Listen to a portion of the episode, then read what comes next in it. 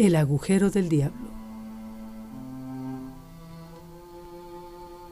Leyenda del convento de San Francisco en Querétaro, Querétaro.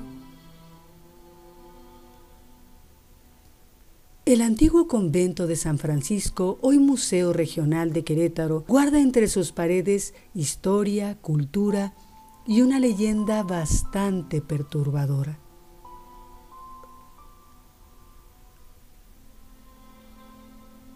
Se dice que cuando el convento estaba en su auge, ocurrió algo bastante peculiar. Resulta que uno de los seminaristas que se preparaba para convertirse en sacerdote tenía tiempo sintiendo la presencia de alguien, caminando cerca de él. Tenía la sensación de pronto de sentirse observado. Un día, en su camino a la misa, una mirada pesada lo hizo voltear. Para su sorpresa, se trataba de una joven hermosa. Apenas cruzó palabra con ella. Pero al día siguiente pasó lo mismo. Y al siguiente otra vez. El seminarista empezó a sentir algo extraño dentro de él, por lo que buscó ayuda en su confesor. Este le dijo que se trataba del diablo queriendo alejarlo de sus votos. Ante tal descubrimiento, el joven seminarista decidió no asistir a la misa al día siguiente y rezar en su habitación.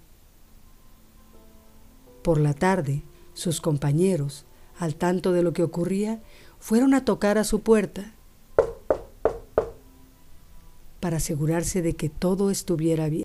No fue sino hasta la noche que el ambiente se tornó turbio. Gritos, ruidos extraños provenientes de la celda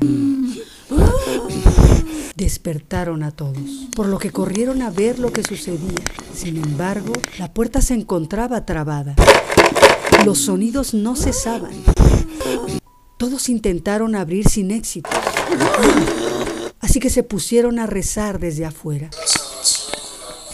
Mientras tanto, adentro del cuarto se encontraba el seminarista y la mujer hermosa antes mencionada solo que se había ido transformando en el diablo mismo.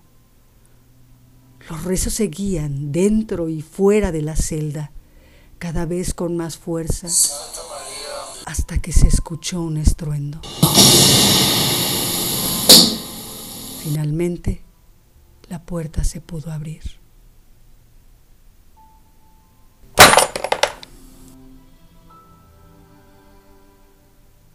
Hay versiones que dicen que el joven sobrevivió gracias a su fe, otras que fue encontrado muerto en el interior.